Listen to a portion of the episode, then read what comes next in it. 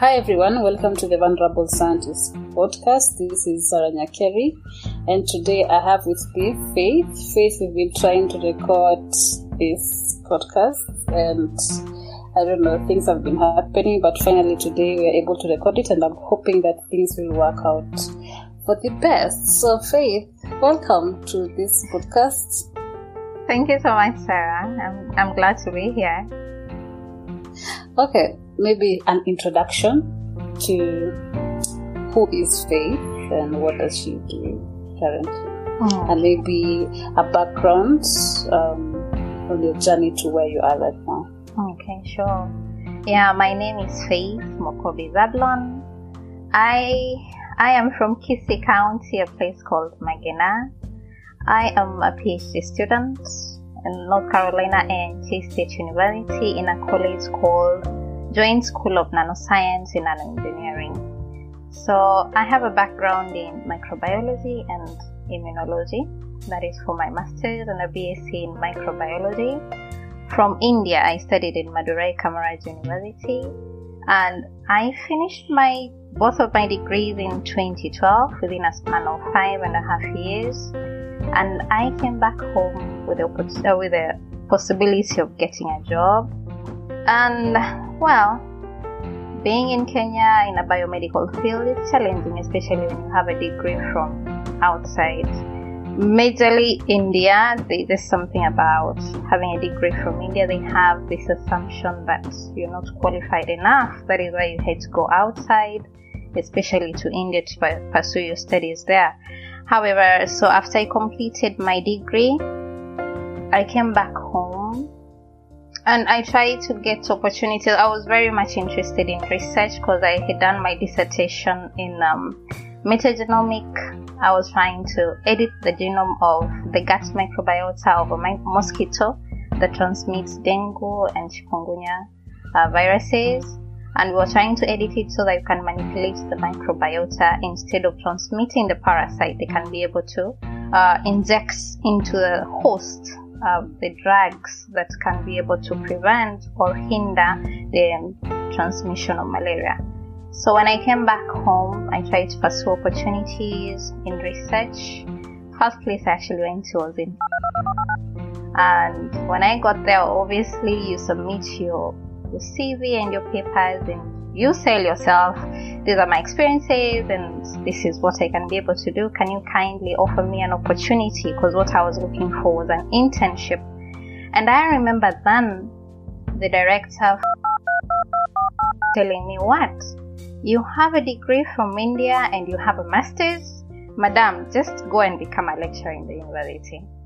So it was really discouraging, especially for I just finished school and I'm here looking for an opportunity, and that is the best he could actually offer me. So it was Wow. a bit discouraging, and um, yeah, I went. I I came to Nairobi to KEMRI now the um, CRM. I was seeking for the same, and I tried to draft a proposal. I wanted to shift my attention to antimicrobial resistance, and I wanted to study TB. And I remember submitting my proposal to a certain professor, names not mentioned, obviously. So, and he was like, "This is good. Uh, I will see what I can be able to do. I'll call you and follow." Follow exactly where you can be well situated. So I was pretty hopeful, but unfortunately the phone call never came back. I sent a series of emails that were never responded to, and you know that was it. I went to ILRI, still with the same proposal, the TB branch, with same proposal, trying to get an internship. What I was actually looking for, just an internship to gain the skills but the same happened. I submitted my proposal to a lady, she was a director, and she also never got back to me. So you can imagine within the first two years of my finishing college and coming back home were really hard. So in that moment, I was working for Kisii University. I was a part-time lecturer in Kisii University. So I continued to teach with the hope that I could be able to get a research opportunity, but that never came. then I started looking for fellowships and scholarships outside the country. So I kept applying and applying, and luckily in 2015, I got a fellowship, CRV, a CR Raman. Yes, CV Raman fellowship to India, and uh, unfortunately, also personal issues got into it, and I never got to pursue the opportunity because I was expectant. Actually, this is something that we have to debate when a woman is, you know, having children and you want to pursue your career. Where do we lie? Like, what position is there for mm-hmm. us? Because you have some of us want to have families, but we still want to pursue our careers. So I never got to do the fellowship because I was expectant and they told me they cannot take me because I was expectant. So that is how wow. I lost the It was not your choice. It was not my choice, but the, the, the fellowship had outlined uh, laws and uh, conditions that you cannot you cannot go when you are expectant. I really tried to follow up for like six months to see if there was any possibility, but the embassy declined. So that was the closest I got to getting an opportunity, but I never quit. I continued to apply for other, you know, opportunities, rejection after rejection, and yeah. So I I applied. I started applying to American institutions every year. I could try to apply to at least three universities in the United States, and I could get admissions, but I was not getting funding. I could get uh, I could get an admission, but I never got the opportunity of getting funding. So I couldn't come because it's pretty expensive to actually, you know, study here for a PhD that without funding. So I still continued to lecture. I was in Kisii University. I was in I was in Kenyatta University. I was in Jaramogi Oginga Odinga University. I was in Mount Kenya University. You know, part timing everywhere. But part timing also comes with a lot of problems. You never get paid, or if you don't get paid, they take too long to pay you. So I remember the only institution that could pay us on time was MKU, but it was still so little. You have a family support, your family is also expecting something from you, so that was my journey. Up to now i was still teaching and up to this opportunity that i was able to get. So that was basically my journey being in kenya. I was a lecturer who was seriously seeking for opportunities that never came by. For nine good years. For nine years. Wow yeah. That's after finishing your masters. That is after finishing my masters. But the good thing is I I was just the aggressive type. I I in in the pursuit of my opportunities, I sought to mentor students and I'm so glad that now as we are speaking, I have four students that I have actually been able to mentor and they're doing they got scholarships and you know they're already pursuing their careers.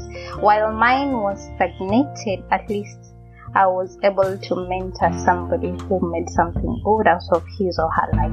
Yeah.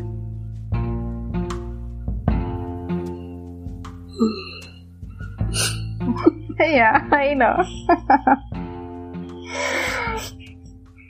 I think i knew a little bit about his story but i never like really listened to it they have listened to it now. Yeah. It's just it's just a lot. I can just imagine it's just a lot going on, and this is just a summary. So, since you've already mentioned some laws, maybe you could start with the laws that um, you experienced, maybe in depth. Well, among the laws that I've actually experienced is the lack of opportunities you're qualified, but most of the time it's like it's either somebody gets intimidated by your qualification or people don't just look deep enough to see what you're able to offer. Because I remember I had opportunities of getting interviews for research assistant positions in various in those research centers in Kenya. And I remember one particular interview I actually had during the COVID, just early as the COVID pandemic was starting. And this was uh, an interview from some professors in uh, and I remember being so open about what I was doing. And at that moment, because we, I had just moved to Nairobi, and I was trying to do some um, blogging. Faith. Yeah. Sorry, I think there's a. Oh, I think you're moving. I don't know what is making this. There's a certain. noise. Okay, let me not move. Ah, it, it's okay. If uh, if it's the noise that comes from the moving, it's fine. I'll I'll try and edit that out. It's okay. Don't don't think about it. Okay. Continue. Yeah, sure. I hope I'm not saying too much. Eh? No, there's no there's no saying too much. Mm-hmm. Actually, it's it's that too much that uh, that you're saying it's too much in quotes. Mm-hmm. That is the most important um, because we, we used to talking things in brief and we Mhm. don't really explain what was really going on Yeah. at that time. Yeah. Well, So I- I- this I- is vulnerable. uh, you don't being vulnerable. Exactly, exactly. So don't feel that, uh, oh, I, I'm talking too much or I'm saying too much. No. Okay. just just go and, and say as much as you can. Please. I have I have all the time. I don't know. Maybe it's maybe now you be the one who would maybe have time. Alright, it's okay. I have time but today. feel free. Yeah. fine, so um, I'm talking about this particular experience I had. I had, of course, when you're looking for opportunities, you get the chance of going for interview after interview after interview. The problem normally comes when they never call back, or you follow up and nobody ever responds, or even tell you that you're not qualified or you're not the right person that we're looking for. So I remember this instance where I was looking for a research assistant position and I thought I was pretty qualified because I was looking for somebody who has worked on a little bit on malaria and dengue fever and chikungunya fever and mosquitoes generally entomology. So I remember the the professors looking at my CV and in that at that time I was doing some blogging, I was writing a lot of academic literature online and that was what I was doing because I had just moved to Nairobi and to look for better opportunities. And I remember this uh, professor telling me that, you know, your CV tells me that you're all over. Like, you don't seem to have something specific that you're doing. And I told him, I don't know if you and I in the same country, but this is Kenya. Some of us have not had the luck of getting the right opportunity, so we have to try everything. We see where we can be able to fit in. And that is what I am doing. And I am an academician who would like to get into research. So any opportunity that I can be able to get to earn some knowledge and to earn some skills, I will take it.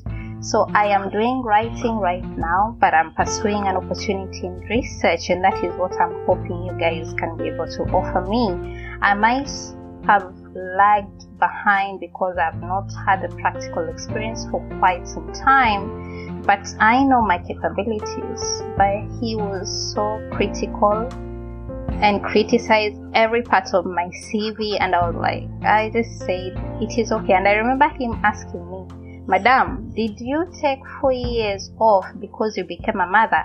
I told him I didn't take four years off because in the, those four years, I have been teaching in various institutions in Kenya from town to town, from town to town, so that I can be able to provide for my children. And I think you guys are in the position of realizing somebody's capabilities because I have some research experience which I want to put out there to make some impact in science. But he was so critical and I knew immediately after the interview they'll never call me back, so I never even got to follow up like exactly what they were going to do. And ironically, a year later, I got another opportunity with the same guys, and they were looking for somebody to work on malaria. And I had a similar interview, and now in this particular panel, the only guys. I really try to explain my feminist aspect of why it has been so hard for me to get into research as a woman and as a mother. And because they were all men, they just thought that I chose being a woman and a mother over my career, which I think was was wrong. Up to this moment, I think it was really a wrong aspect of looking at a woman who is trying to pursue a career in research because somehow you need to take a break. You need to take care of your children and you're trying to balance your academic life, you're trying to come uh, balance your career and you're trying to balance your personal life. And I thought I had it all together until these people questioned why I was all over the place. But I thank God because in that moment, immediately after the interview, that is when I got my admission to the United States. And I got an admission wow. plus funding. It was the greatest miracle in my life because I had tried to get into a university called Penn State University. So Penn State University offered me an admission but they were not able to offer me funding because of the COVID pandemic, so they didn't have much. But this institution I am in right now, they were looking for PhD students in biomedical sciences who wanted to look into applying the biomedical sciences in engineering. So this was luck. Those guys rejected me, but they rejected me for a good reason. They rejected me and I am here right now. Yeah. Mm-hmm. mm-hmm. Yeah. So the laws have been there, the joblessness has been there. Not having people to believe in you enough, to trust you enough that let us give her the opportunity. She could make a difference. Let us, you know, give her the platform. Let her use the skills that she already has so that she can be able to grow. What people don't realize is somebody's potential. So if the people could go out there and give somebody the opportunity to exploit their potential, there's so many people are so much capable, but nobody wants to believe in their small skills. So I thank God for the laws. There are so so many, but I thank God for those law moments because they brought me here. Yeah. Hey, Faith. I I feel like I'm boiling and I don't bring emotions here, like my own emotions here, because this is not my podcast. But, um,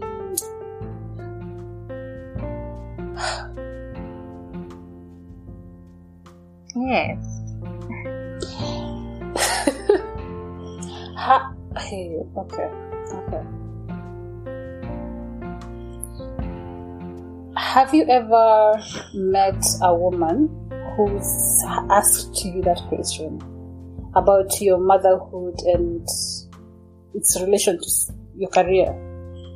Yes, I I remember in 2020 I went to CARI and I was uh, I met this I was referred to a certain researcher and she works on she's an entomologist and she was applying for a firm. She was writing some proposals um, on vaccines, malaria vaccines. And I went to meet her. Unfortunately, I couldn't meet her, but she was kind enough to call me. Actually, we had a very lengthy. That was the first man I've ever actually spoken to concerning my research. And she, I explained to her what my journey has been. And she could relate so much. The only difference is, I think she she was more lucky when she was pursuing when she was starting and i think when she was starting research opportunities were there like 20 years ago as compared to right now. So they were among the pioneers in research in kenya. So she could relate so much because she's a mother and she has known how it is really hard to balance motherhood being a wife and her career. And then she just challenged me that once you're out there, you you sell yourself. No matter how short you are, just tell people, this is my research experience. This is what I can be able to offer you. Can you kindly give me the platform to exploit what more I can be able to do with my my skills? So she, we talked in depth. She understood my situation. She couldn't offer me anything at the moment because she was also looking for funding, but she promised that if anything has to come up, she would contact me. So in my journey, I've probably actually met one woman who I have talked to about my struggles as a scientist trying to pursue everything in life. Yeah. And she she is she's a great woman. She has a very good CV. Like I really like networking because I meet people on LinkedIn and those that is how I connect with people. And I just met her on LinkedIn and I ask questions about her through people and she was very kind enough to actually reply to my email because a lot of people never reply to emails, especially from people they don't know. But she was really mm-hmm. kind enough to email back to schedule a Zoom meeting, and she had me, and that was just awesome because she's she's great. So her listening to me was good enough, and it gave me the motivation to just not give up. Wow, I love that there was someone who you could talk to and she could understand where you're coming from, though she came from a different time. Yeah. But she still understood understood that. Yeah. I, I wonder how many women are going through that. Okay, I had a I had a an idea mm-hmm. because myself I, I wouldn't fully understand because um, I don't have kids yeah um, at the moment so I wouldn't really understand mm-hmm. but I, I was in a space where um, there's this conference that was going on in South Africa with ABB, ABBC. Um, it's about uh, it's a biennial conference symposium uh-huh. uh, to do with gene editing. Okay. And there was this small forum that women went to. I was actually wearing this dress when attending that same day conference, and I was the one um, writing down the notes. Uh-huh. And it was a forum of women from different ages, different races, Mhm. different countries who did their education in different places. And the story was the same. Like, like it's not like I, I could write much. At the, there are different stories that I'm writing. It's just Yeah. one story. One story. Everybody say the same thing that it is it is a bit hard, especially being a woman and having a family, and you know, especially coming from the Africa because it was an African based um, conference, so they were mostly African women.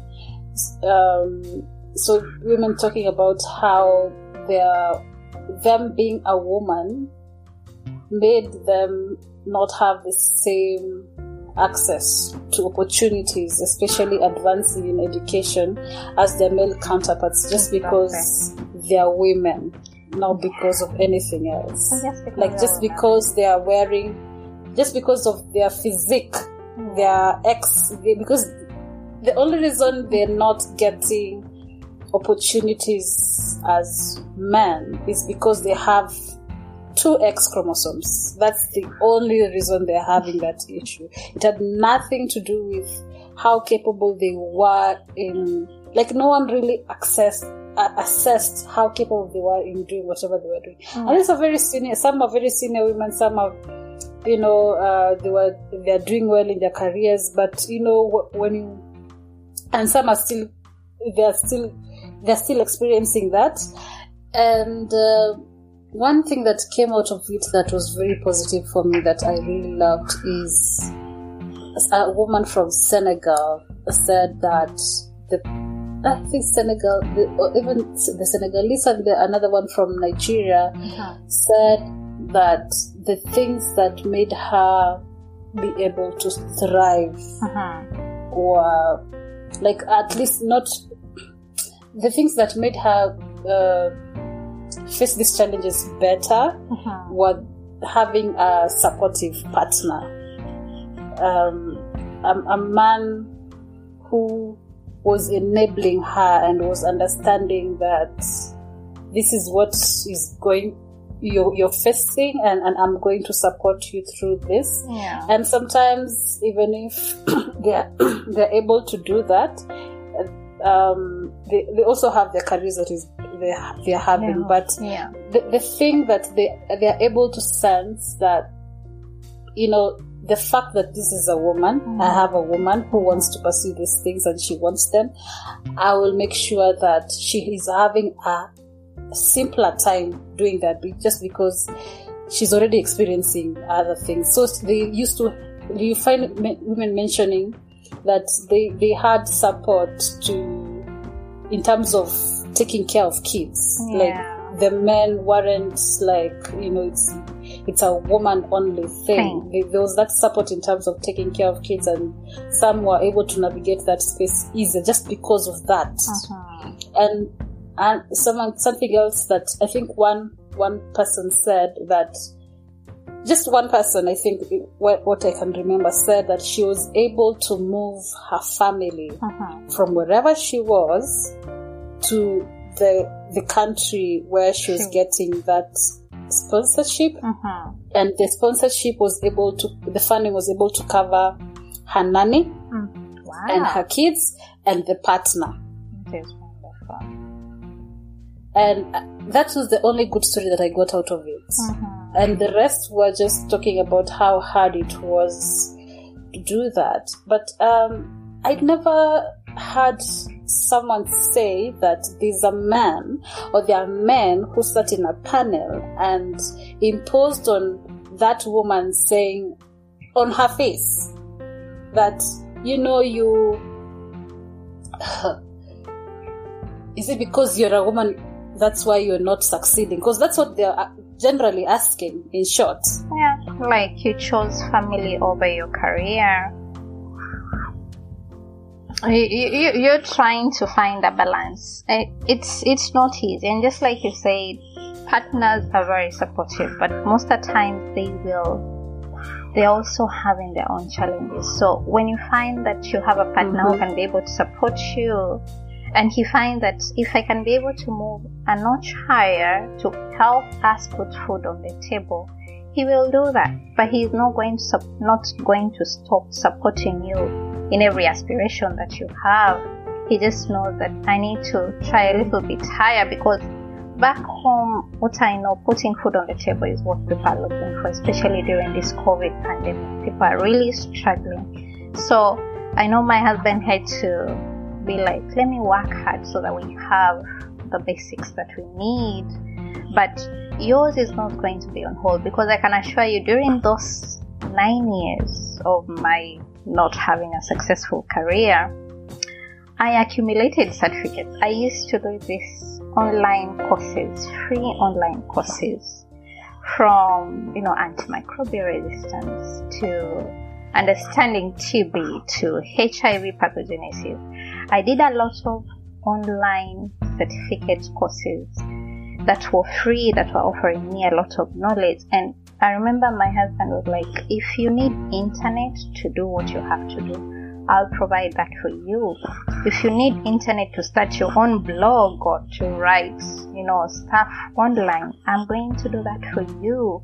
You know, as long as it's something keeps going on for you as we are trying to get something better. And I thank God because it paid off. It really paid off. Because when I started writing online, I think people are like, "Oh, so she she can actually also do this," you know. And I remember meeting a guy from Nepal, and he's been one of my greatest support system up to now because he told me, you know, why don't you write for me notes for microbiology and immunology online, and I pay you for it. Yeah. And through the notes that I wrote, actually the entire of 2020 up to mid this year, I got a very great audience. People were like, "Wow, she can actually do this," and these these are notes that can help students in the university, not only in Kenya but globally, because his websites are shared globally. Students in America access his websites. Students in you know, in Asia, in Russia, in Germany, people are reading these notes that I was writing for people. And it gave me a platform to actually be able to exploit my capabilities in literature review. Because I remember when COVID pandemic hit, he told me what? I want you to write something about COVID. So I was like, okay, let me try. And I remember actually on his website, if you look, my articles on COVID are the most searched. Like it has a traffic of about 300,000 viewers. Yeah. So I really thank this guy because when I thought I was hitting rock bottom, he showed me that I could still do something. And I have written notes over and over again until this happened. And I remember the other, the other day we were talking and he was like, thank you so much because I wrote about 215 notes, like notes for What? his website. Yeah. So, and even now because my program is on techniques, I wrote a lot of notes on techniques on microscopy, staining techniques, which I actually am using right now for my research. They come in very handy because they gave me a good foundation, they gave me the knowledge because I was taking my time looking for ref- references all over from publications to just websites that were writing about these notes and I was bringing them all together to make coherent notes for people to be able to read. And they are very helpful to me and I'm pretty sure they're helping many other students out there in the university. Even professionals can equally use the same their references. Yeah, so that is one of my highest peaks of 2020 despite the pandemic. Do you want to mention? Oh yeah, his name is Sagar Aryal. He's a PhD scholar in Germany. He's working on antimicrobial resistance and um, he's using mycoplasma to study antimicrobial resistance and he's trying to use gene editing, CRISPR technique uh, to to edit or knock out genes that cause gene resistance in mycoplasma. And um, he's one of those people who mentors, who can mentor anybody because he gives you the the push and he's like, you know, there is nothing impossible for you. So you have these capabilities, nobody has seen them. Let me give you this opportunity and see what you can be able to do. And he gave me that platform and he is one guy that I really appreciate, and he made a friend in me that I'm pretty hopeful that even for my research program is one person I would like to do collaborations with for my research. You mentioned something about um, how you've created, you've looked for people to network with. Actually, we actually met online with you, right? Yeah. And we've never met in person. We've never met in person. Yeah, I think I'm the one who wrote to you. I I Yeah. saw what you. I think you you were. Uh, I was interested in you because of what you were doing for your research in was it Hildry? Well, like your. Oh, I think I just looked through your your website or your your profile. I just looked through your profile and I think saw- blog. It was a blog, huh? I think we connected because I was writing and you were also writing, right? Yes. Yeah. So yeah, I, I am. I, I call myself a social stalker. That is how I get I get to know people. I have a huge network, and my opportunity here was because I connected with somebody on LinkedIn. Actually, she's the one who was like, "There's this school. If you're interested in, apply to it." And they could be having funding. I will inquire if they have funding so that you can apply. That is how I got here, just through somebody I met on LinkedIn. And all my professors, I met them on, on, on LinkedIn. And I was just confident Wow. enough to write, write them an email and be like, I'm interested in this program and these are my research interests. Could you kindly consider me for your program? And that is what I have done to a lot of professors um, in a lot of schools. So the good thing is some people are responsive, some people do not respond. People take time to actually look at your CV, see your capability, then they get to respond back. But not everybody does that. But we thank God for those who are able to do that because that is the essence of networking. With networking, nobody, not everybody is going to pull you up, but somebody is going to look beyond and be like, wow, I think I like this about her. She has so much, but I can pick this about her and I can be able to support her on this. So networking is very essential. It's something that I always tell people. Never be shy enough to tell somebody what your capabilities are. Just be confident, we are not perfect, especially in science. There's so much in science, and you cannot know everything. But that knowledge that you have about something can take you places. Yeah. How did you deal with rejections?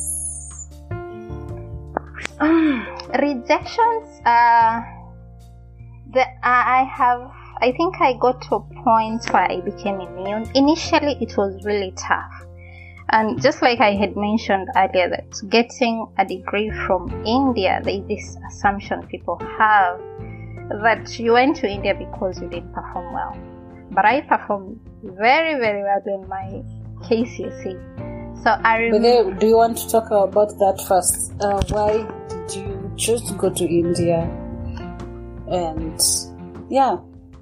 Oh yeah. I why do a master's in India? uh, well, uh, I when I finished my KCSE, I was called to go and study education, physics and mathematics, and um, some the reason as to I actually went to India was because my dad wanted me to be a doctor, and I went there to pursue pharmacy, but it was too expensive, so I decided to do microbiology, which was a personal choice because I understood that with microbiology that I could understand, I could study HIV because HIV was the disease that was so bad during our time. So I was like, if I study microbiology, then you know I can be able to understand HIV and I can be able to.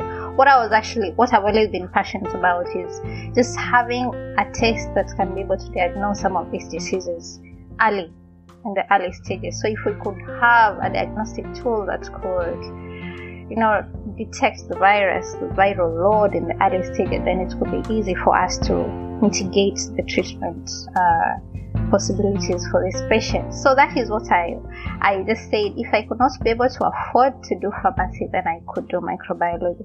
And my dad consulted and he was told that India could be a good place to pursue some of these courses. And that is I actually ended up going to India and you know pursuing my BSc there for microbiology. And um, I decided to continue with my masters because I performed really well for my BSc and I was looking for a program that could offer me some form of funding um, and a very good university. So I ended up going to studying in an American institution for immunology and medical microbiology and for that, I remember for my dissertation, I was offered full funding for my dissertation project. Like I didn't pay anything for my project, for my master's project. And I didn't know that there was some, you know, the people looked down upon the degrees from India until I came back home. But um, that was after. But my experience in India, my academic life in India was really good because they were they had the equipment, they had the laboratories. So that is how I actually ended up going to India. My dad wanted something, a, a good opportunity for me, a very good platform for me to be able to do anything in medical studies. Is there um, a, a how is it for how was it for you? You know, uh, you've you've done this thing, you've excelled, you like it, and you now I'm coming to Kenya and I'm going to get a job. And actually, with a master's degree, you know, we have a perception that it's actually easier to. Yeah. And also coming from outside, it's actually easier to, you know, come into um, the job space and get a space. How how was it for you for that period, the first, especially the before you got immune, that first period, how was it for you um, realizing that you can't get a job? Oh, it was the most traumatizing. I was stressed for a very long time because I was like, what was the need of then pursuing these courses for almost six years and you cannot do anything? So it was it was a low moment, but I think I took solace in being able to teach because immediately I landed in Kenya, the first thing I did is get a teaching opportunity at Kisii University. So that was taking my time because it was I was making notes for my students and you know, dispensing knowledge is something that I actually do appreciate so much, being able to dispense knowledge to somebody else. And that was consoling, but I had my parents, they were a very strong support system. And, you know, everybody kept encouraging me that, you know, your time is going to come, your time will come. And it wasn't as stressful as I thought because I have seen a lot of people who get to really struggle so much after coming from India, especially. And a lot of courses that we come with from Kenya are too specialized, you know. Immunology is very specialized. We still don't have that in Kenya. So, uh, I just took solace in my teaching and I could ensure that every semester I had a minimum of four classes I was teaching so that I had a lot of time occupied to do what I had to do. And the good thing is, uh, my parents were supporting me the likes of fare, you know, because I needed to move to go to those classes. So there was such a strong support system and I'm a person who thinks more of the positive.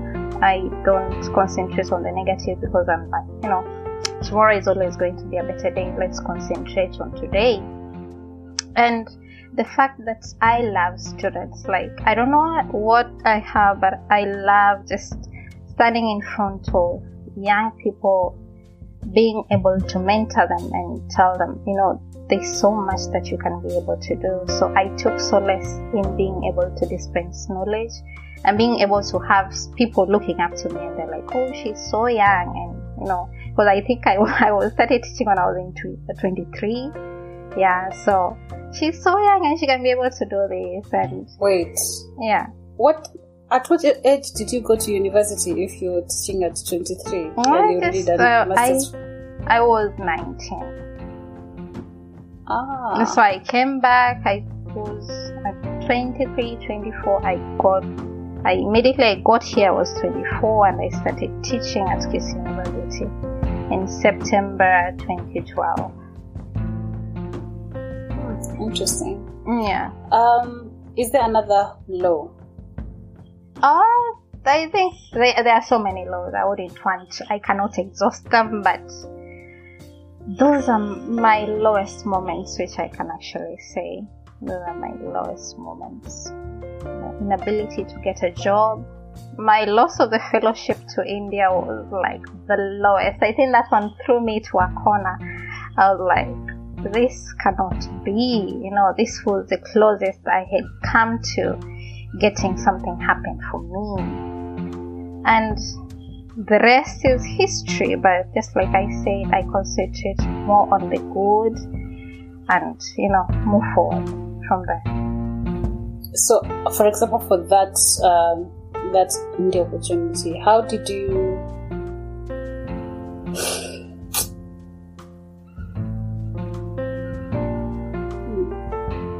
With the, with the India opportunity, uh, I had my family, my, my parents were disappointed. I was disappointed in myself, but no, I, I was having a blessing of a child. So that is something I couldn't trade for anything. Okay, Yeah.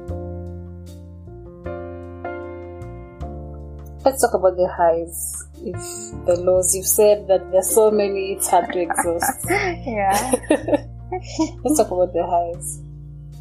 I have had very high points in my life. And of course, finishing my master's was the highest because I made my parents proud. That was one of the best things I've ever done because my dad expected so much and I attained that. So I I made them proud and he was like my child husband. Yeah. And another thing is just the ability to be able to to teach. I love teaching and I have taught so many students over the years, young, old, because you teach programs where you have kids who just finished high school. Then you teach students who are upgrading from their diploma to do their BSc. And I have been able to mentor so many people in this journey.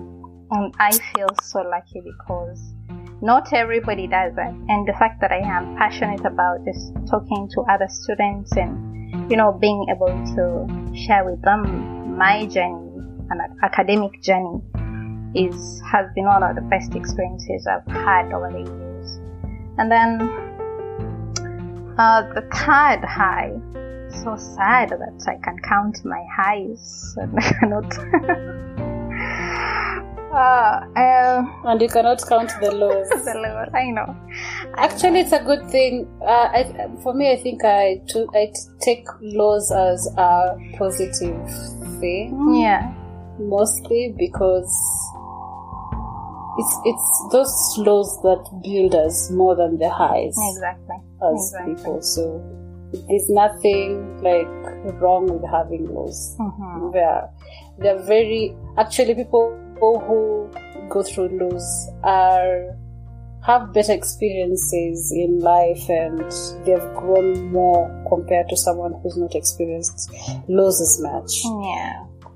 I, I can even give an example where um, my my supervisor actually told me. I think she saw that I, I was getting frustrated with not getting results, and she told me that uh, there's this perception that when a student comes in and she's getting results, you know, she's a very good student. Uh-huh.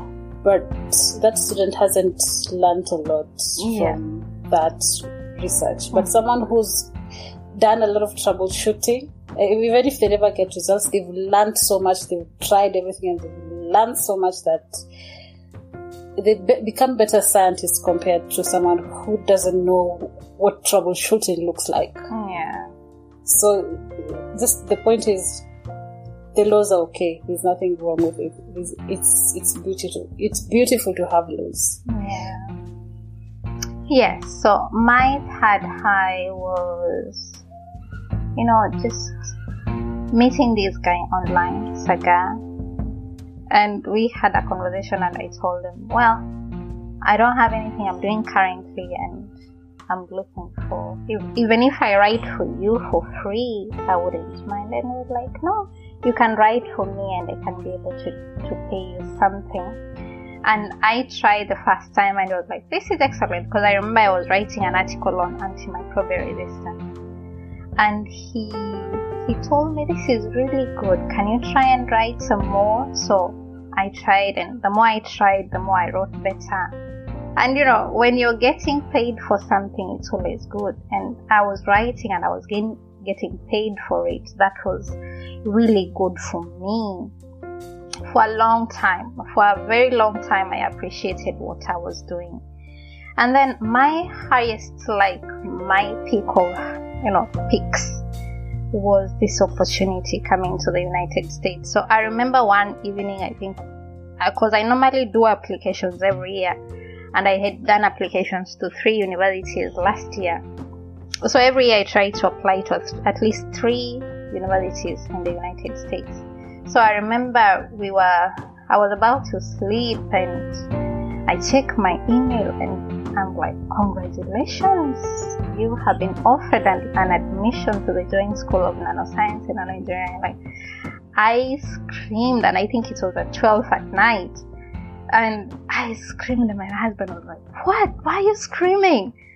And I'm like, I got it. Like, I got it. And, you know, because it was being offered from a college, not from a university, I had done my, my research and my, you know, I knew how funding was hard, but that was the best day of my life. I was like, I got it, you know?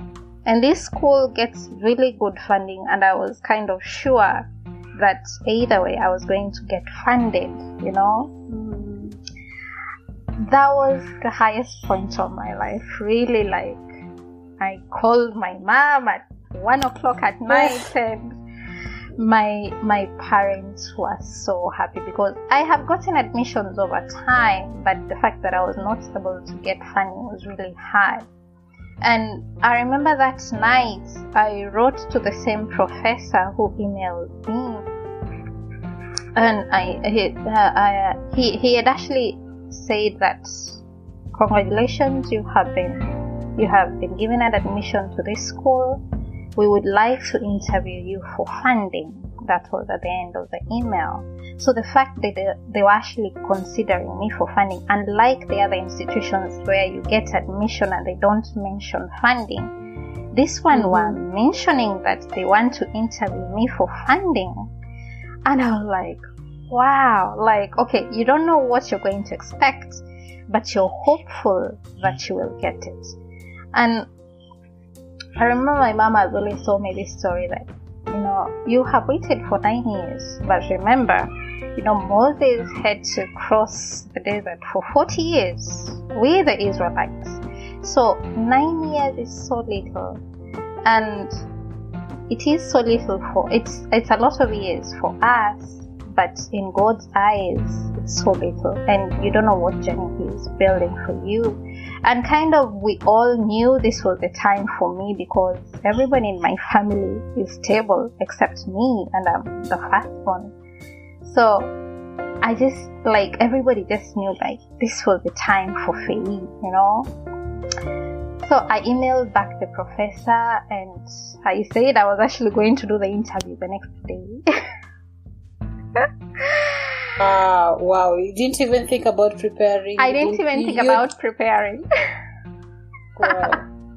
The excitement. It was the excitement, but I was pretty confident that um, because I was like, what exactly are going to are they going to ask? Because they've already looked at my CV, they have already looked at my experiences, and here they are willing to fund me. So, what is the worst that could actually happen?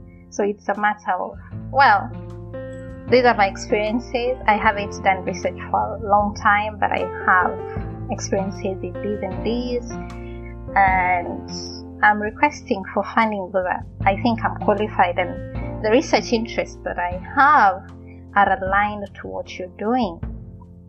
And I think towards the end of getting this program, I was pretty much interested in, in doing cancer research because I was engaging in a volunteership, um, uh, kind of, you know, a temporal volunteership opportunity with the Integrated Cancer Research Foundation of Kenya, where I met scholars from Oxford University and they were doing really good work in cancer and they were trying to do a sensitization program in Kenya. So towards getting this admission, I kind of knew what I wanted to work on. So I was pretty confident even if they ask me why they're offering me for, for this funding and what they're offering the funding for, I knew what I wanted to work on. So I was like, let's do the interview tomorrow. And yeah, and he responded back and he gave me the time and he sent me the Zoom link and that was it. So I think I, I slept in the morning. I was reading and, you know, trying, my husband was trying to tell me what kind of questions to expect. Going online, what kind of funny questions are normally asked. And I prepared and I was really ready for that interview. yeah, so that was the highest point of my life. Wow. Yeah. How was it for you to to see other people progressing and you feel like you're not. Especially maybe your siblings or people you mentor or your people you were in school with or you know people around you. Did you feel that there are people who are moving faster than you and you're lagging behind yeah and how i did you think do that if you did? um, i think in this journey especially having such a kind of a journey like me you will always have those moments when you see everybody else's life is moving and yours is stagnated. And you will always you may not say it verbally but the inner part of you will always question yourself. What am i doing wrong what exactly should I be doing so that I can actually be like so and so, so that my career can also move to the next point. And I did question myself a lot, but just like I mentioned, my support system has actually always been drawn from my family. My parents, my siblings are my biggest supporters. Like, they have always championed for me despite the many hiccups I've faced over time. And the many days that I could cry, my siblings were just a phone call away. And I would always call and I'll be like, you know, and I, the good thing is I allow, I let myself be vulnerable and I let myself be vulnerable to the right people because with my siblings, they knew what I was going through. And when I wanted to cry, I could cry. And I'm like, why is it like this? And they would always encourage me. There is no encouragement that can be good enough for somebody who's fighting a losing battle. But the fact that somebody is like, hey, your time is gonna come, just hang in there. So the good thing is we never lacked food, we never lacked a place to sleep because my family was there for me. I can't say I had many friends because in a journey like mine, well, you lose a lot of friends. And when you don't have, you also don't have friends. So, yeah. So I could count the number of friends, but my greatest support system was my family. And they never let me feel low. And those low moments, they'd be the ones to come and visit. They could have my kids and play with my kids and bring them presents. And I just never lacked because of my family. Truly. Wow, I'm so happy that you had a very strong support system. Yeah. And I love that they said that um, being vulnerable to the right people. Yeah. Because why did you say that? Why did you say that? Right Oh. people. Oh, um, I think because I have seen hypocrisy firsthand. People who you think are there for you, but they turn their backs on you, especially when you lose. And I, when you get to realize that not everybody wants the best for you, then you realize that genuinely this is the one who is at my corner, and this one is not in my corner. Then you know who can I share my story with and my family has been the right audience for my story because with them I have trust. They are honest, they know I'm honest with my feelings, and they'll always be honest with how they think of me. Because people, you can tell them stories, but nobody is always willing to listen to your story for good. Some people just want to listen to your story so that they can go and share it with somebody else to criticize you and to criticize your journey. So sharing the, my story with the right audience, these are people who know me deep down. Like this is what she's going through, and this is how we can be able to help her. Not everybody can know your story, and um, I just love the fact that my story has always been within my inner circle people, and my inner circle of people are my family.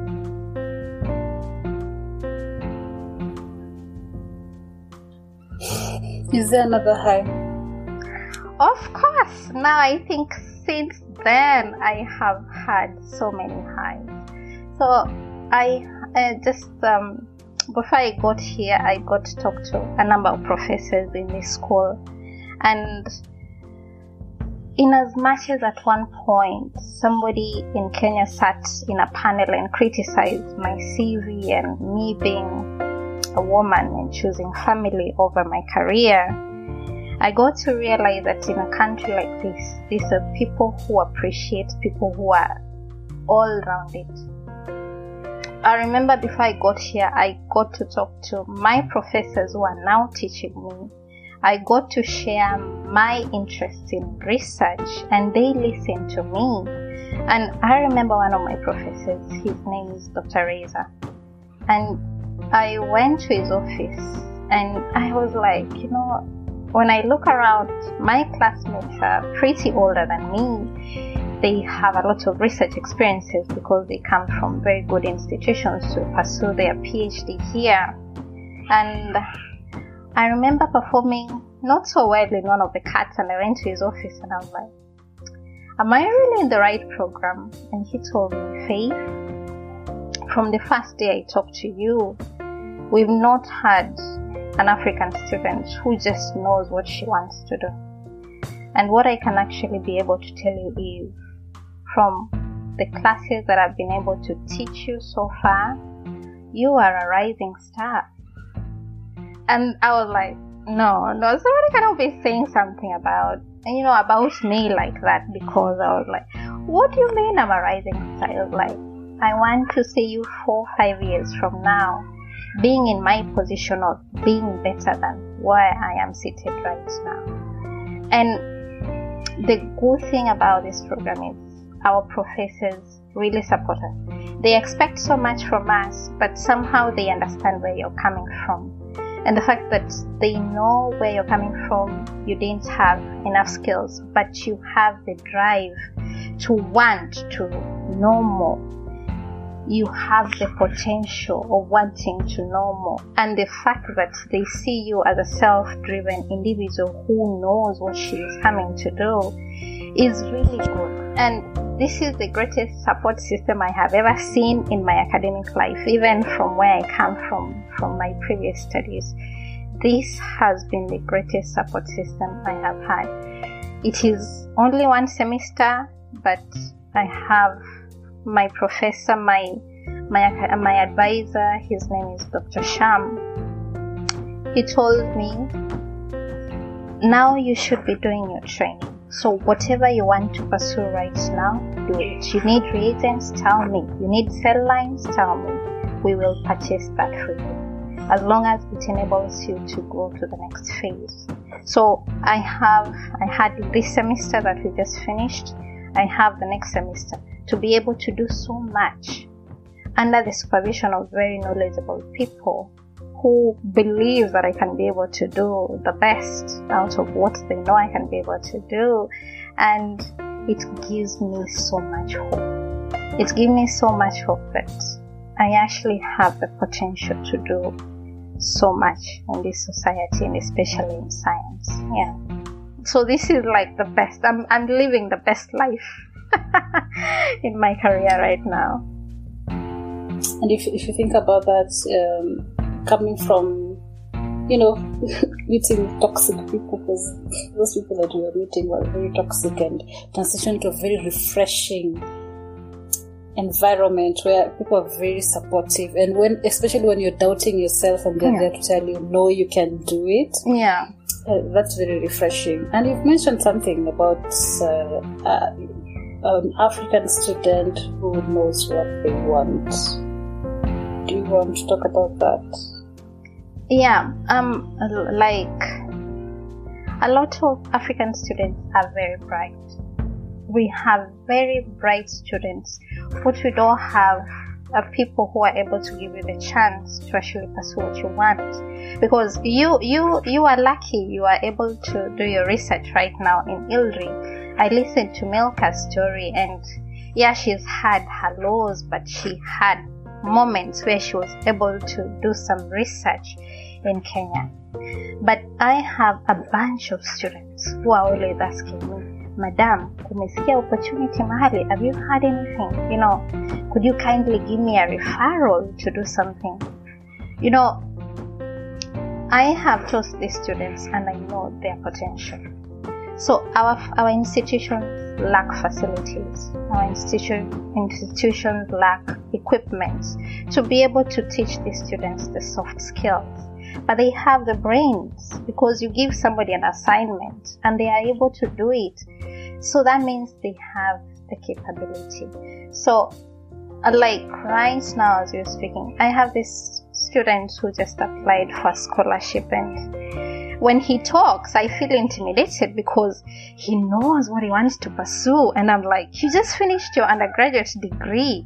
So that is one among thousands of students who are pursuing opportunities. And I think the other day we had a seminar for integrated cancer research. And if you could hear the questions these students are asking, they know what they want to do.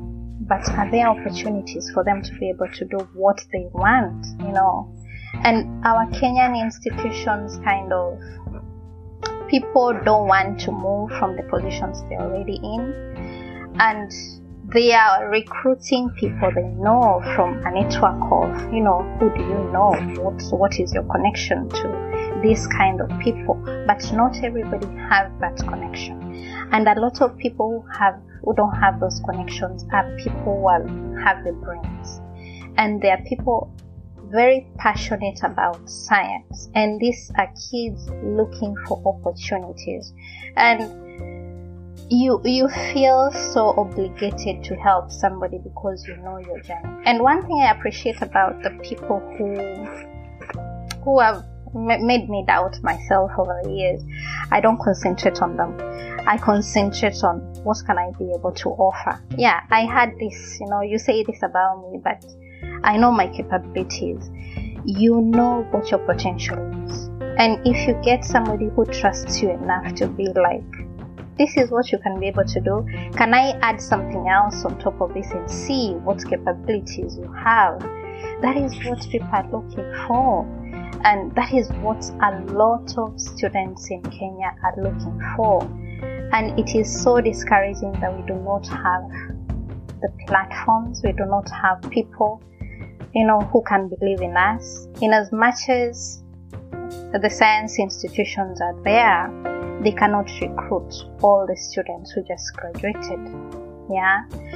But it is just being able to have the potential and going out of your way and apply and apply and just continue to pursue what you can be able to do. People here, there are lots of African students. I'm the only Kenyan in my college pursuing this program. I'm the first Kenyan pursuing this program. But if you see the students who are here from Africa, so many, actually my program, almost 50%, if not 60, are African students who are very, very bright. So, this country is looking for students who know what they want to do. People are passionate about research. Sometimes you might come with the motivation of doing what you want to do, but you get with a professor who already has a research going on, so he would want you to do his research. But it still gives you the platform to be able to gain the skills.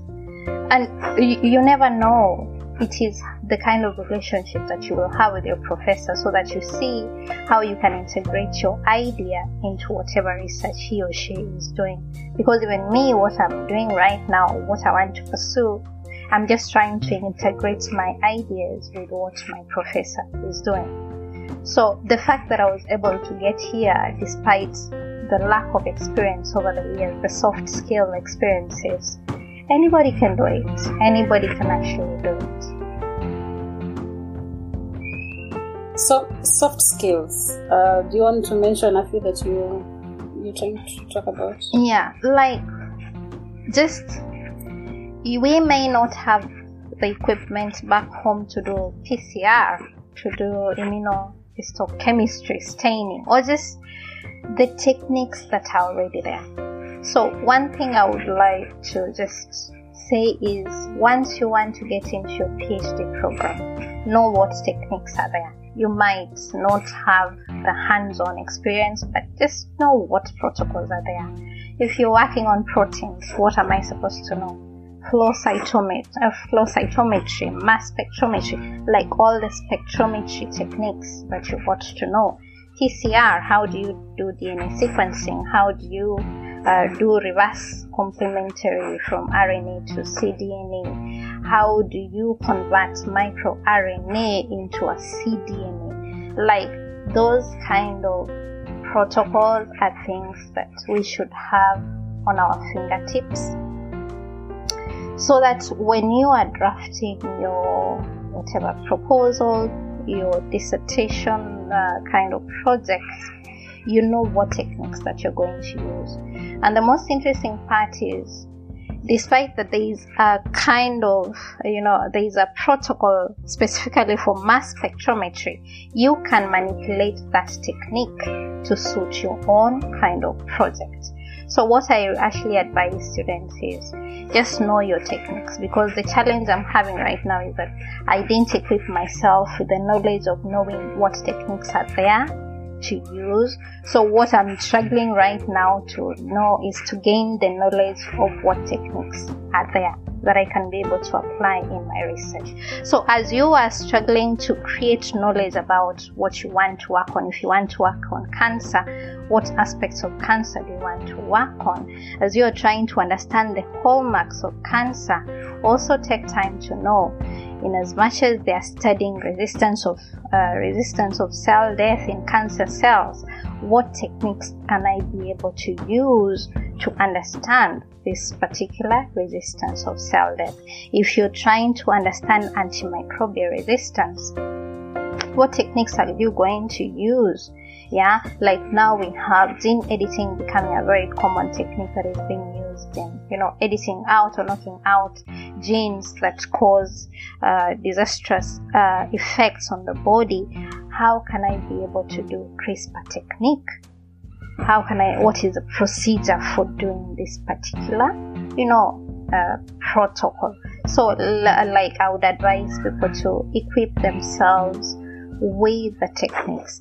And let us be like Kenya getting research papers is hard but those that you can be able to get like research wachana na reviews oh, sorry not reviews but research. Uh, what techniques are they using in those research papers? So that is what I'm learning right now that I know I should have been equipping myself with over the years. So know your techniques, be be conversant of what exactly is going on out there. I'm waiting for another high.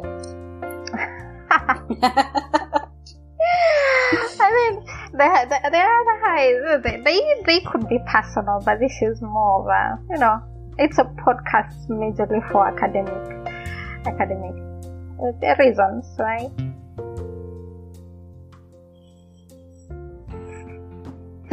I have no comment. I have no comment about that. Yeah. Um, huh. There's a lot that you've said. I have said a lot. I, I don't know kama sasa hii ni podcast sasa ilikuwa conversation. I don't know how you're going to edit it. It's a lengthy one. No, I'm not going to edit it. really? Yeah. Yeah. It's the authenticity, the realness. I, I don't like arranged stuff. I don't Mm. like feeling like something is scripted. I, want to have a conversation with someone and I want them to, you know, to be real the way they want, not that it edited out. Anyway, um, so is there anything that you'd like to mention um, concerning careers um, and maybe chip in uh, that feeling that you get when someone is asking for an opportunity yet you can see they're so capable and like you are there maybe how, how do you deal with that especially when people ask you if is, do you have an opportunity uh, do you know where i can get an opportunity does it get to you because for me it gets to me Yeah. it becomes personal. Does it get to you, and how do you deal with that? Because Uh. now you're not in a position to give that opportunity yourself. yeah. Yo, Yeah, and uh, one thing I've really gotten to to learn is that in this life you can always be asking people, "Have you heard of an opportunity here? Have you heard of an opportunity there? Can you kindly connect me to somebody?" It didn't work for me.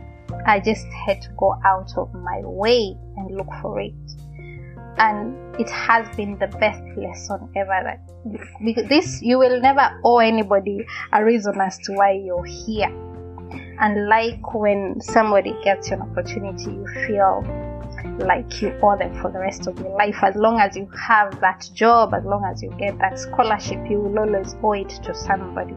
So my journey has been a me journey. It is me who searched for this. I got here because this this was my drive. People have been asking me I think it's something that happened when you get an opportunity, then you post it on your profile and somebody knows, wow, so she got it. So that means she has a network. It is not always somebody connecting you to something. It is a you effort. It is a you effort you go out of your way. Now, these opportunities, scholarships are there online. There are a lot of websites offering scholarship opportunities. Like right now, there's so many scholarships that are going on. So different countries have different uh, kind of way they advertise their scholarships. But when it comes to PhD, it is more a funding opportunity that you're looking for, and uh, uh, the scholarships are there. But what you're looking for is more funding. It is more. It's it's it tests you to be able to perform better because when you get a scholarship that is for four years and you're like i have the money so i can be able to do what i want. But for funding it challenges you because every semester they want to see are you getting the grades? You know are you worth the money that you're offer we are offering you? Yeah? So it gives you the motivation to really work hard and like for my program they just need a 3.0 gpa but i came here with a 3.7 gpa so i need to keep up with that. Yeah. So scholarships are there fellowships are there but sometimes you just have to ask the tough questions. Do you have funding you can be able to offer me that is the toughest question. And if somebody here can be able to answer that, yes, we have funding, then you're lucky. Because I remember I have had to ask that question so many times, and the answer has always been no. But this time it was a yes. So ask if they have funding. If they don't have funding, look for scholarships that you can be able to apply to.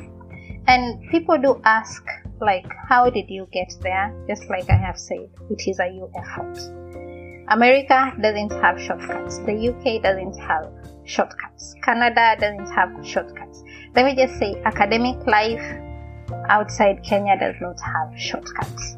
You just need to apply get your gre get a good gre score and you know have a good gpa for your bsc and your masters that is what they want. And be expressive of yourself in your writing your personal statement. Curate your statement in such a way that um, you talk about yourself, what your research expectations are, and why you really think you fit into this program that you're looking for. So it is a you effort get to the internet, your internet should just be your best friend. Create a network. See somebody like me, if you approach me and you tell me, I have done this program and I'm interested in material science to study these and these and these, then that I can advise you. Like I can say, okay, you know, I know this program that is here in this institution where I'm studying, and I can give you referrals. That is, if I know what kind of referrals I can give you. And in my position right now, I haven't done so much, and I do. I I want to be able to be I want to be a door to so many people. I want to be able to open a door because I know how hard it was and I know so many people are going through the same like I have gone through. If I can be able to open a door for so many people and just not close that door, especially for women, that is what I'm looking for. So if I know a woman who has the capability, I will not hesitate to help you write your personal statement. I will not hesitate to tell you do your GRE. Like I cannot hesitate to to guide you to just be where you want to be. There is no spoon feeding when you're looking for an academic opportunity. So I can help you draft a personal statement. The rest is up to you. I can tell you which universities that I have applied to. You can also try to apply to those universities, but by the end of the day, it is a your effort. I love that you really pointed that out that it is a you effort when it comes to looking for opportunities. Like this, there's, there's so much that someone can do. They can't do everything. Yeah. And there's nothing wrong with reaching out. It's very good to reach out because you succeed just from reaching out to different people and just letting people know that this is what you're looking for so that if they get anything related to what you're doing, you can always, uh, they can always think about you. But there's, there's a place where people can get to when it comes to helping. Yeah. I love that you mentioned that. Um, so I, I want you to tell us more about what you're currently doing so that maybe, I don't know, may someone might be interested to know what you're actually working on right now. Um, if you can, uh, maybe a brief of what you're, you're working towards, and um, and you can finish off uh, by saying something that you really wanted to put out there for someone who might listen to this podcast. Yeah. I think I have said so much. Everything that I have shared is for people to know about not my journey, but the journey that could possibly be yours. Uh, now, currently, I'm working on uh, breast cancer on a particular small particle known as an exosome. So exosomes are, you know, particles that uh, that um, participate so much in cell-cell communication, cell signaling, and cell signaling transduction pathways. And um, I'm trying to do a proteomic analysis of the exosomes. So a proteomic analysis is to identify the protein biomarkers on the surface of the exosomes and inside the exo- in, inside the exosomes that participate in sending signals and delivering of proteins and nucleic acids to other cells to enable metastatic uh, processes and angiogenesis of cancer. So currently, you know, I'm just a first year, first semester student. So I'm isolating the exosomes at the moment as we are talking. And what I want to do is I want to bind um, nanoparticles, gold nanoparticles, and immuno immunomagnetic beads on these exosomes to target specific proteins on the exosome. So once I target the specific proteins on the exosomes, I can do a comparative analysis of a normal exosome and a cancer, a breast cancer exosome from specific cell lines and see what proteins are there. So sequentially, I want to understand this proteomic um, profile of exosomes contributing to uh, suppression of uh, cell apoptosis, specifically the P53 uh, gene. So I'm still trying to maneuver on how I'm going to get there. So once I understand, because proteins are so many, there are so many proteins found on the exosomes, I want to connect them to the P53 and how they contribute to the mutation of the P53 gene.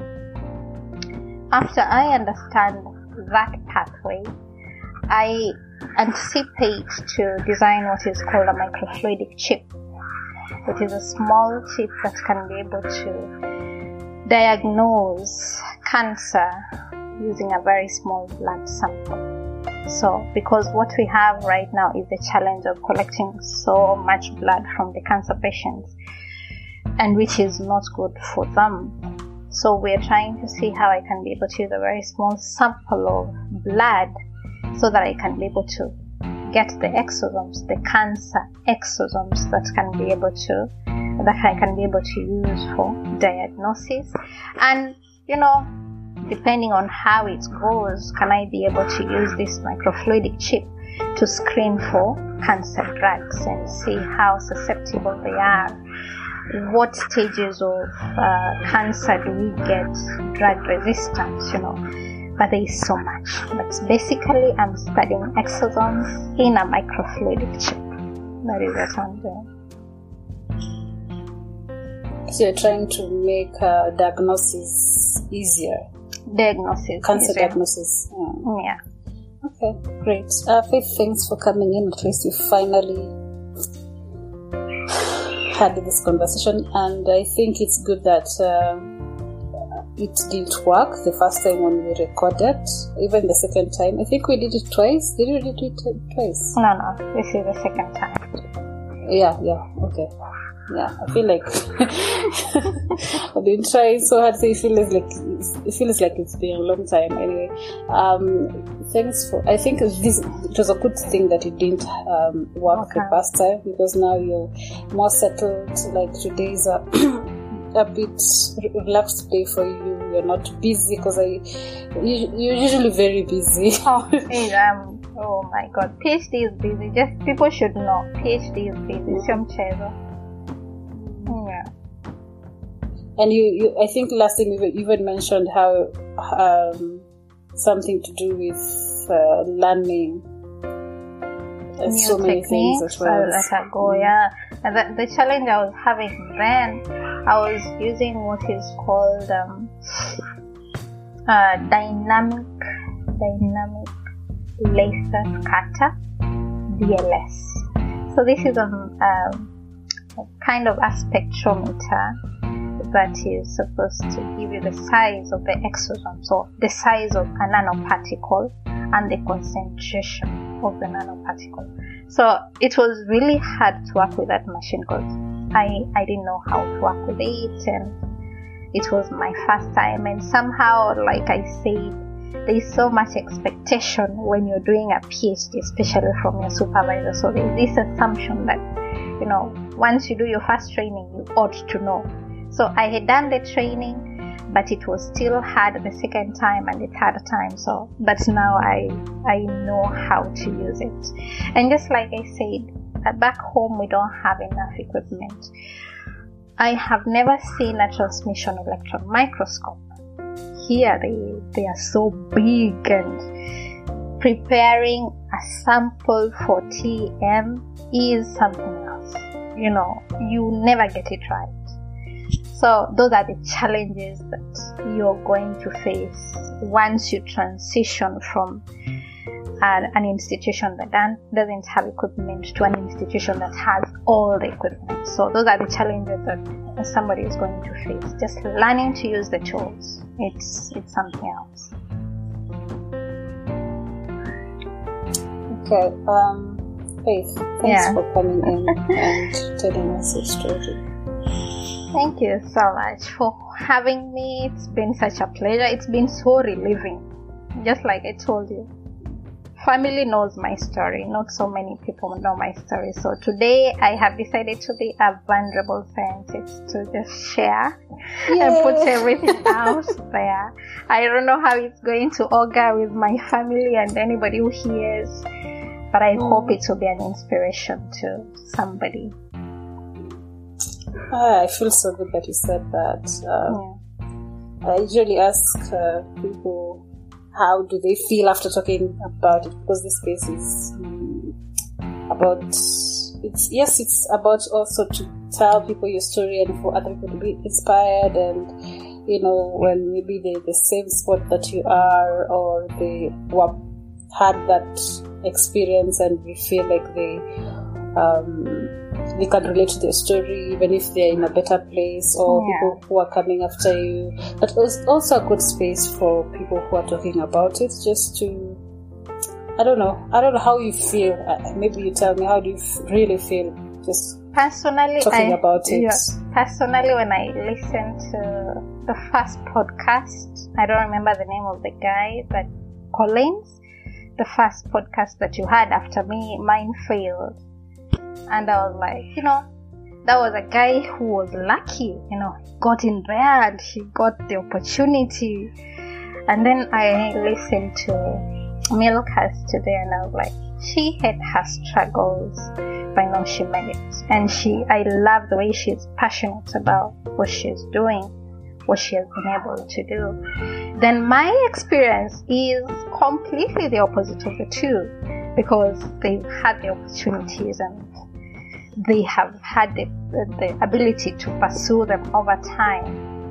And it is in those moments that I get to appreciate other people's stories because this journey, it's for like everybody has a personal story. Everybody has a journey to travel.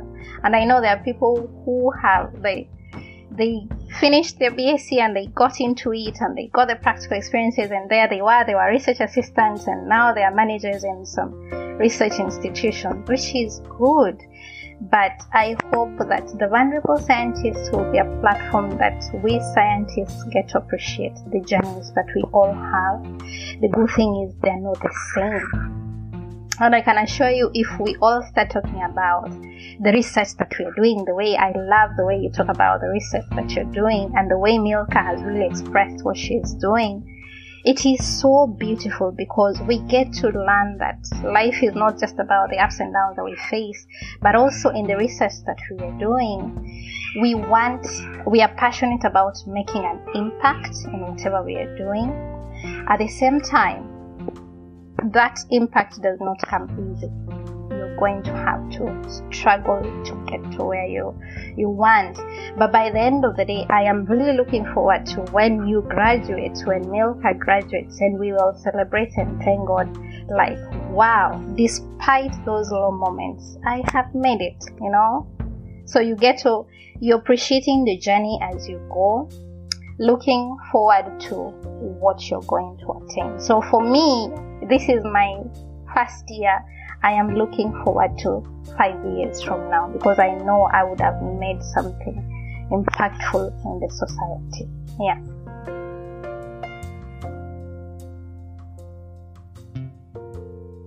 So, just to finish this podcast, I owe so much to a lot of people.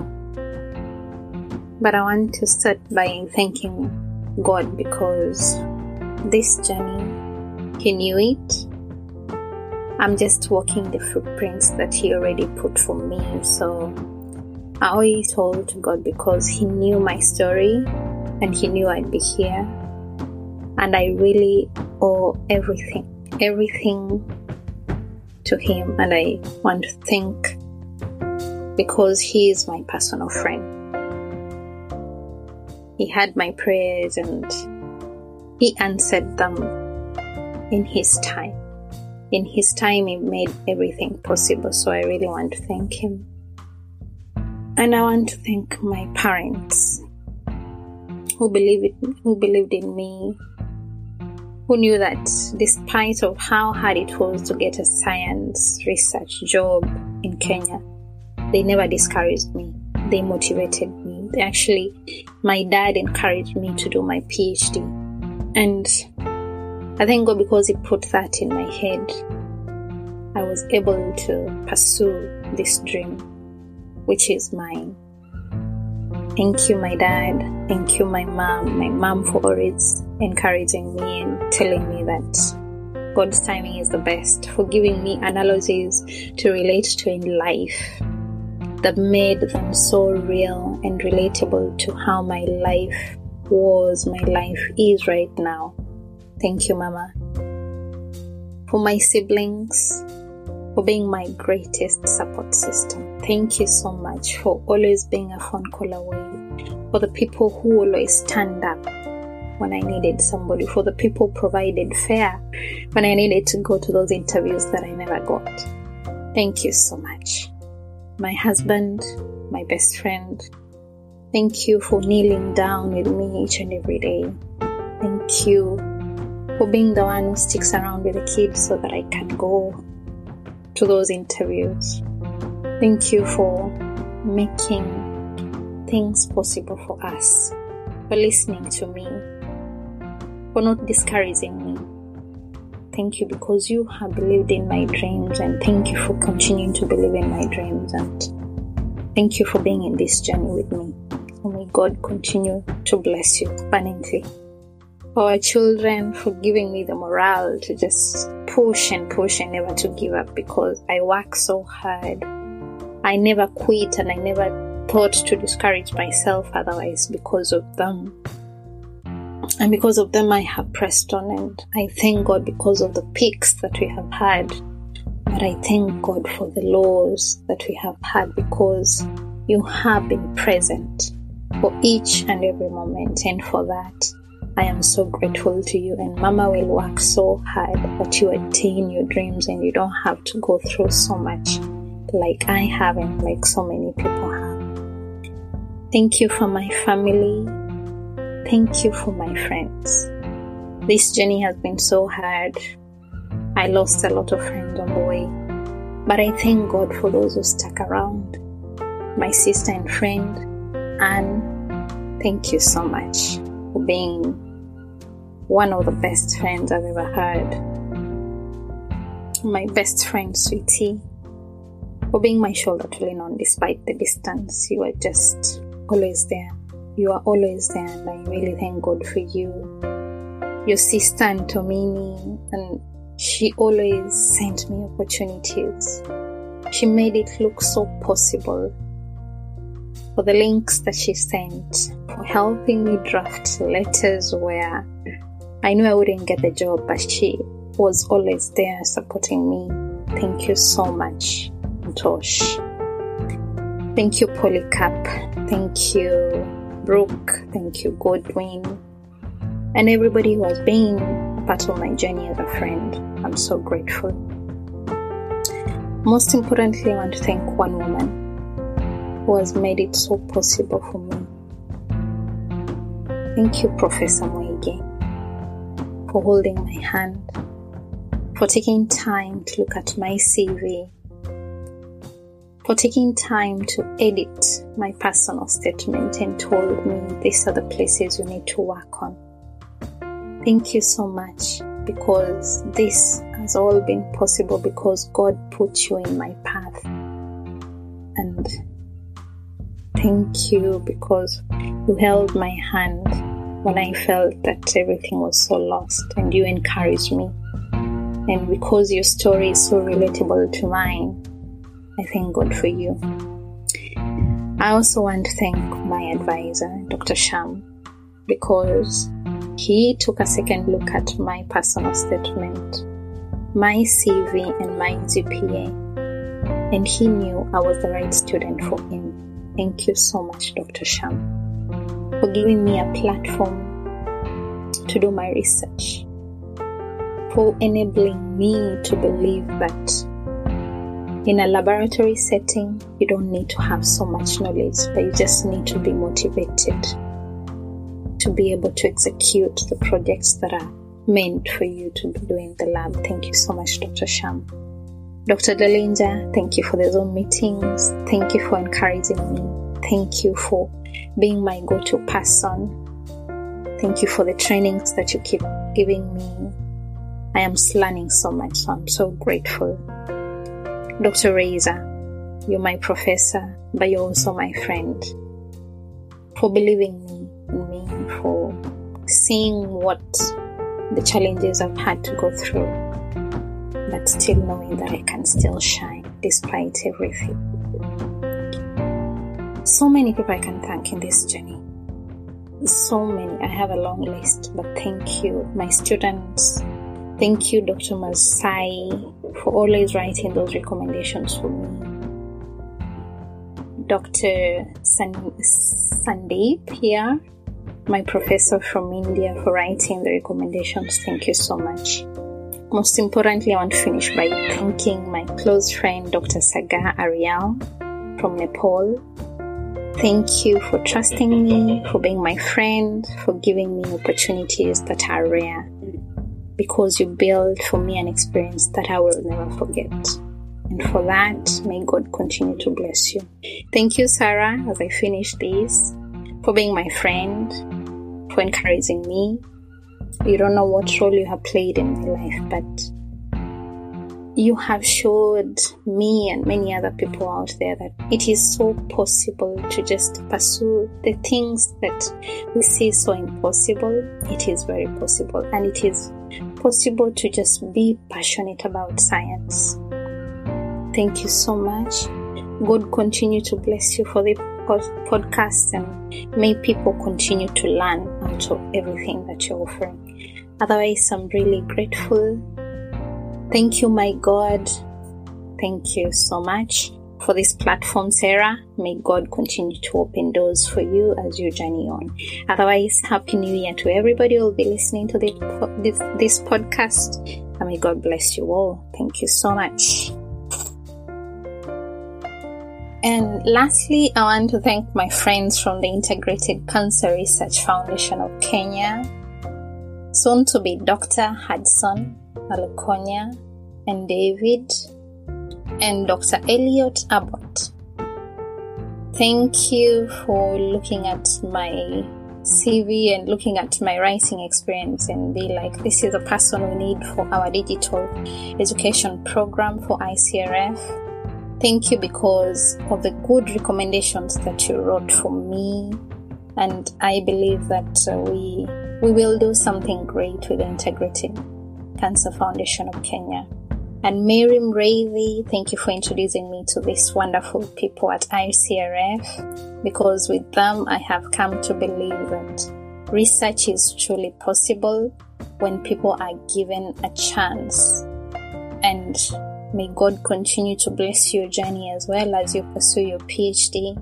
And I look forward to great collaborations with ICRF, with Hudson, and to do great things for ICRF. Otherwise, I'm a grateful soul for the opportunities that you have given me, and I, am looking forward to 2022 where ICRF is going to be a growth platform so for so many cancer research students in Kenya.